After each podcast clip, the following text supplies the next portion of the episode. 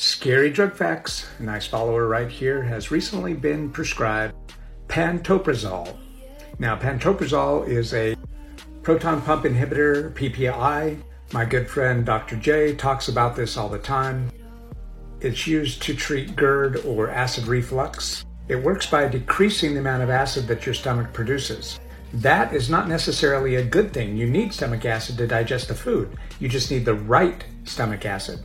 This nice follower right here says that they are feeling extremely sick, have blood in their stool, nausea, horrible stomach pains, and even migraines.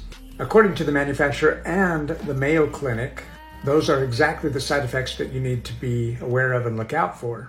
Serious stomach conditions may occur while taking this medication. Stomach cramps, bloating, severe diarrhea, blood in your stool, fever, nausea, etc. Please, please try a digestive enzyme. Shortcast Club